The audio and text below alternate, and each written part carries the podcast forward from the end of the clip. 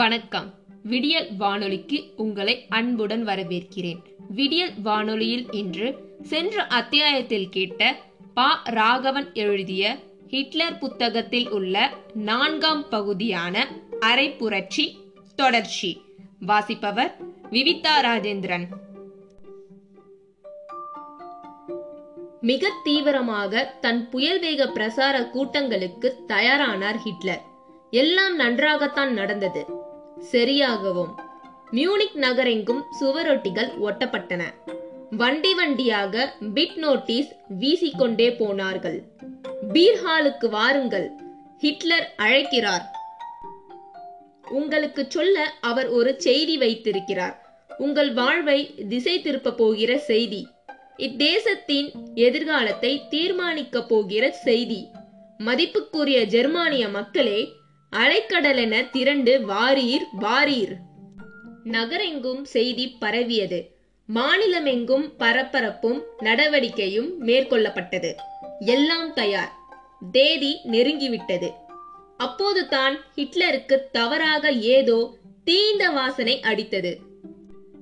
ஓ, இது நம் மதிப்புக்குரிய நண்பர் குஸ்தாவ் வான் கார் அவர்களின் மனதில் எழும் குழப்பத்தின் வாடை அல்லவா?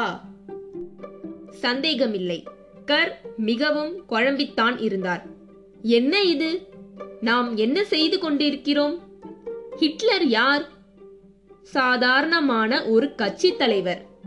ஏதோ புரட்சி என்கிறார், மைய அரசை அசைத்து பார்ப்பேன் என்கிறார். நமக்கெங்கே போயிற்று புத்தி? ஏதாவது ஒன்று கிடக்க ஒன்று ஆகி போனால் இருக்கிற பதவிக்கும் வேட்டு வைத்து விடுவார்களே. ஐயோ கடவுளே, நான் என்ன செய்வேன்? எனக்கெதற்கு இந்த பொல்லாத ஹிட்லரின் சங்காத்தம்? ஆகவே அவர் பின்வாங்கிவிட நினைத்தார். ஹிட்லரின் தொலைபேசி அழைப்புகளை தவிர்க்க ஆரம்பித்தார். ஹிட்லருக்கு புரிந்துவிட்டது. ஓ சரி, இதுதான், இவ்வளவுதான் இவரால் முடியும். இவரை நம்பியா நான் அரசியலுக்கு வந்தேன்?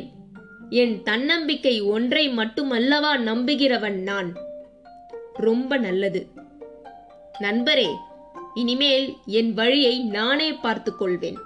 உங்கள் ஒத்துழைப்புக்கு அவசியமில்லை. கண்டிப்பாக பெர்லினை நான் பிடிப்பேன். ஜெர்மனியின் நிகரற்ற பெருந்தலைவனாக ஆகியே தீருவேன். பிழைத்து கிடந்தால் உம்மை பவேரியா சிறைச்சாலை ஏதேனும் ஒன்றில் அப்போது சந்திப்பேன். ஒரு முடிவுடன் தான் இருந்தார் ஹிட்லர். உடனடியாக தம் படை வீரர்களை அழைத்தார். அணிவகுக்க தயாராகுங்கள், நாம் பெர்லினுக்கு போகிறோம். அதற்கு முன் இங்கே ஒரு சின்ன வேலை இருக்கிறது, என்னுடன் வாருங்கள். அழைத்து கொண்டு ஒரு பீர்ஹாலுக்கு போனார். மூவாயிரம் பேர் கூடியிருந்த பீர்ஹால். மதிப்புக்குரிய பழைய நண்பரும் புதிய எதிரியுமான கர் அங்கே பேசிக்கொண்டிருந்தார். எறும்பு நுழைய கூட இடமில்லாத அளவுக்கு மக்கள் திரண்டிருந்தார்கள். அத்தனை பேர் கவனமும் ஆட்சியாளரின் சொற்பொழிவில்தான். யாரும் எதிர்பார்க்கவில்லை. சடார் என்று பக்கவாட்டு கதவை திறந்து கொண்டு ஹிட்லர் உள்ளே நுழைந்தார். அவருடன் நாஜி கட்சியின் மிகப்பெரிய புள்ளிகளும் ஹிட்லரின் வலக்கரம் போல் செயல்பட்டு கொண்டிருந்தவர்களுமான German கோரிங், Adolf Rosenberg, Rudolf hills, Ulrich Graf ஆகிய நான்கு பேர். ஐந்தாவதாக ஹிட்லரின் கையில் ஒரு சிறு துப்பாக்கி. முன்னதாக அவர் தம்முடன் அணிவகுத்து வந்திருந்த வீரர்களுக்கு ஒரு கட்டளையிட்டிருந்தார். ஆளை சுற்றி முற்றுகையிடுங்கள். இங்கிருந்து நான் சொல்லும் வரை ஒரு கொசுவும் வெளியேறிவிடக் கூடாது. கதவை திறந்து கொண்டு யார் வந்தாலும் கண்ணை மூடிக்கொண்டு சுடலாம், தப்பில்லை. நேரம் அப்போது சரியாக இரவு எட்டு முப்பது. ஐந்தடி உயர புயல் உருண்டை போல் ஹாலுக்குள் நுழைந்த ஹிட்லர் யாரும் எதிர்பாராத விதமாக கட்டடத்தின் மேல் கூரையை நோக்கி ஒரு முறை சுட்டார். கூட்டம் அதிர்ந்தது. துள்ளி ஏறி மேடைக்கு போனார் ஹிட்லர். துப்பாக்கியை வான் காரின் நெற்றி பொட்டில் வைத்து அழுத்தினார். வாயடைத்து போனது கூட்டம். ஹிட்லர் பேசினார். யாரும் கலவரமடைய வேண்டாம். மாபெரும் மக்கள் புரட்சி வெடித்திருக்கிறது. ஜெர்மானிய அரசாங்கமும் பவேரிய அரசாங்கமும் கலைக்கப்படுகிறது. இராணுவமும் காவல்துறையும் ஸ்வஸ்திக் சின்னத்துடன் பெர்லினை நோக்கி நடை போட்டு கொண்டிருக்கிறது. இரண்டு வரிகள் தான் சொல்லிவிட்டு மேடையில் இருந்த அந்த மூன்று ஆட்சியாளர்களையும் துப்பாக்கி முனையில் ஒரு தனி அறைக்கு தள்ளிக்கொண்டு சென்றார். இதோ பாருங்கள், உங்களுக்கு ஒரே ஒரு வழிதான் உண்டு. புரட்சியை ஆதரித்து ஒத்துழைக்க தொடங்குங்கள். மறுத்தால் மரணம் மட்டுமே சாத்தியம். அம்மாதிரியான ஒரு நெருக்கடியில் கண்டிப்பாக அவர்கள் அடிபணிந்து விடுவார்கள் என்று ஹிட்லர் நினைத்தார். துப்பாக்கி முனையில் மறுத்து கொண்டிருக்க முடியுமா என்ன? ஆனால் வான்கர் எப்படியாவது தள்ளி போட நினைத்தார். கிடைக்கிற அவகாசத்தில் தப்பித்து ஓடவும் ஹிட்லர் பதற்றமடைந்தார். திரும்ப திரும்ப வற்புறுத்தியும் அவர் அசைந்து கொடுக்கவில்லை. இதோ பாருங்கள் ஹிட்லர், நான் சொல்வதை கேளுங்கள்.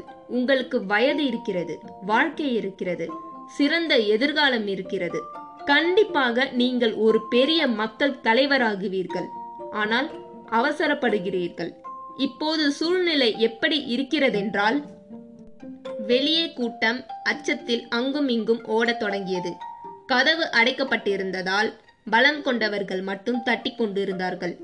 ஒருவர் மீது ஒருவர் மோதிக்கொள்வதும் ஜன்னல்களை உடைக்க முயல்வதுமாக நிலவரம் மோசமாகி கொண்டிருந்தது.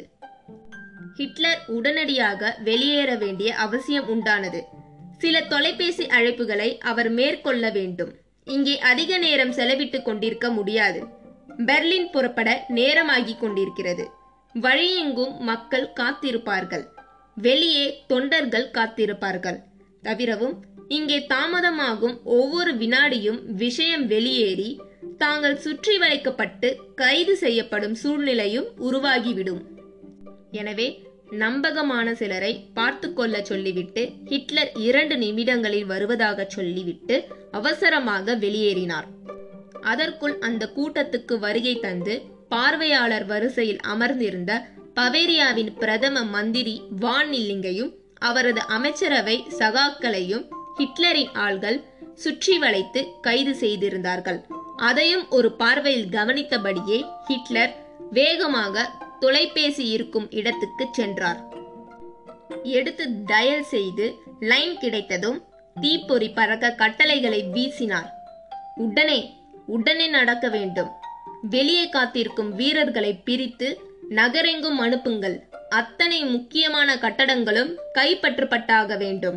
என்ன நடக்கிறது என்று யாரும் சுதாரித்துக் கொள்வதற்குள் எல்லாம் நடந்து முடிந்திருக்க வேண்டும்.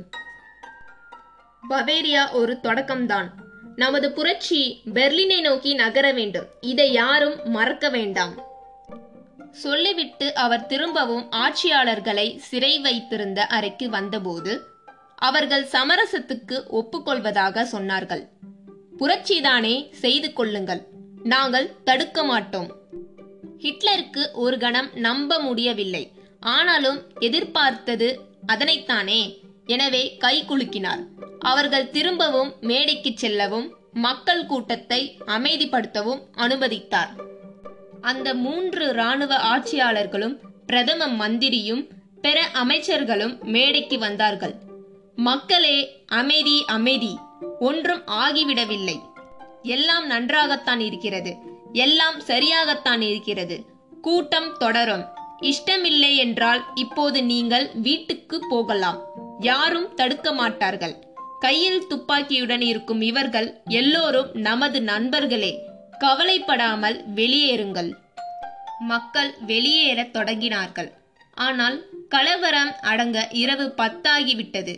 அதன் பிறகு கர்ரையும் பிற ஆட்சியாளர்களையும் ஹிட்லர் குழுவினர் விடுவித்து அனுப்பி வைத்தார்கள்.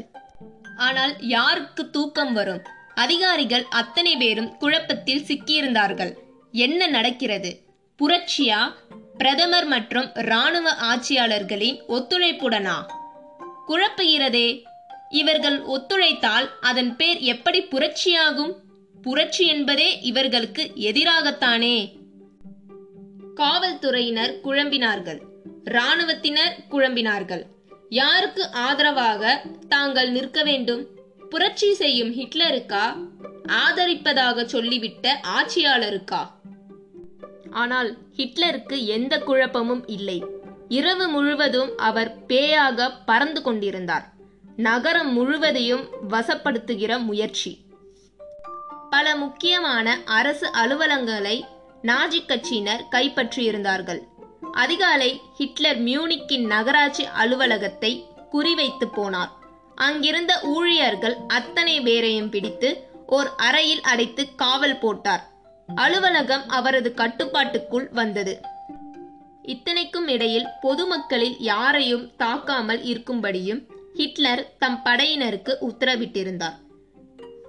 கட்டுப்பட மறுத்தால் மிரட்டுங்கள், துப்பாக்கியை தூக்கி காட்டுங்கள், ஆனால் சுட வேண்டாம் என்று சொல்லியிருந்தார். அப்படித்தான் நடந்து கொண்டார்கள். ஆனாலும் நள்ளிரவில் ஓர் உயிர் போய்விட்டது. யாரோ ஒரு அப்பாவி ஜீவன். ஹிட்லர் தலையில் அடித்து கொண்டார். ஆனாலும் என்ன செய்ய முடியும்? தவிர்க்க முடியாத, தவிர்க்க வேண்டிய விஷயங்கள். சில நிமிடங்கள் கவலைப்பட்டார். பிறகு சுதாரித்து கொண்டு அடுத்த கட்டடத்தை குறிவைத்து போக தொடங்கிவிட்டார். மறுபுறம் ஹிட்லரின் சகா லுடென்டார்ஃப் பெர்லின் பயணம் நெருங்கிவிட்டது என்று வீரர்களுக்கு மீண்டும் நினைவூட்டினார். தோராயமாக இரண்டாயிரம் வீரர்கள் அப்போது ஹிட்லருடன் இருந்தார்கள். அவர்களை ஒருங்கிணைத்து பவேரிய அரசின் இராணுவ அமைச்சகத்தை கைப்பற்றுவது அன்றைய பொழுதின் முதல் திட்டம். ஆகவே லுடென்டார்ஃப் அந்த வேலையை கவனிக்க ஆரம்பித்தார். ஆனால் அது அத்தனை சுலபமாக இல்லை. இராணுவ அமைச்சகம் இருந்த அலுவலகத்தின் வாசலில் நூற்றுக்கணக்கான காவலர்கள் துப்பாக்கிகளுடன் தயாராக இருந்தார்கள். நாஜிப்படை அங்கே வந்தபோது அறிவிப்பில்லாமல் அவர்கள் சுட ஆரம்பித்தார்கள். இரு தரப்பிலும் மாற்றி மாற்றி சுட்டு கொண்டதில் பல தலைகள் சரிந்து போயின. நிலைமை கை மீறுகிறது என்று ஹிட்லருக்கு தோன்றியது. ஆனால் செய்யக்கூடியது ஒன்றுமில்லை. அனைத்து இடங்களிலும் இருந்த தன்னுடைய வீரர்களை மிக உக்கிரமாக போராடும்படி அவர் உத்தரவிட்டார். இதற்கிடையே பவேரிய அரசு இராணுவத்தில் தனக்கு சாதகமான படைப்பிரிவுகளை மட்டும் தேர்ந்தெடுத்து கலவரக்காரர்களை அடக்கும்படி ஆணையிட்டது. காவல்துறையிலும் அதே நடவடிக்கை மேற்கொள்ளப்பட்டது. மொத்தமாக பத்தாயிரம் காவலர்கள் குவிக்கப்பட்டிருந்தார்கள். நகரம் முழுவதும் போலீஸ், இராணுவம். அசைந்தால் சுடுவேன், ஓடினால் கொள்வேன், நின்றால் கைது, நடந்தால் கொலை.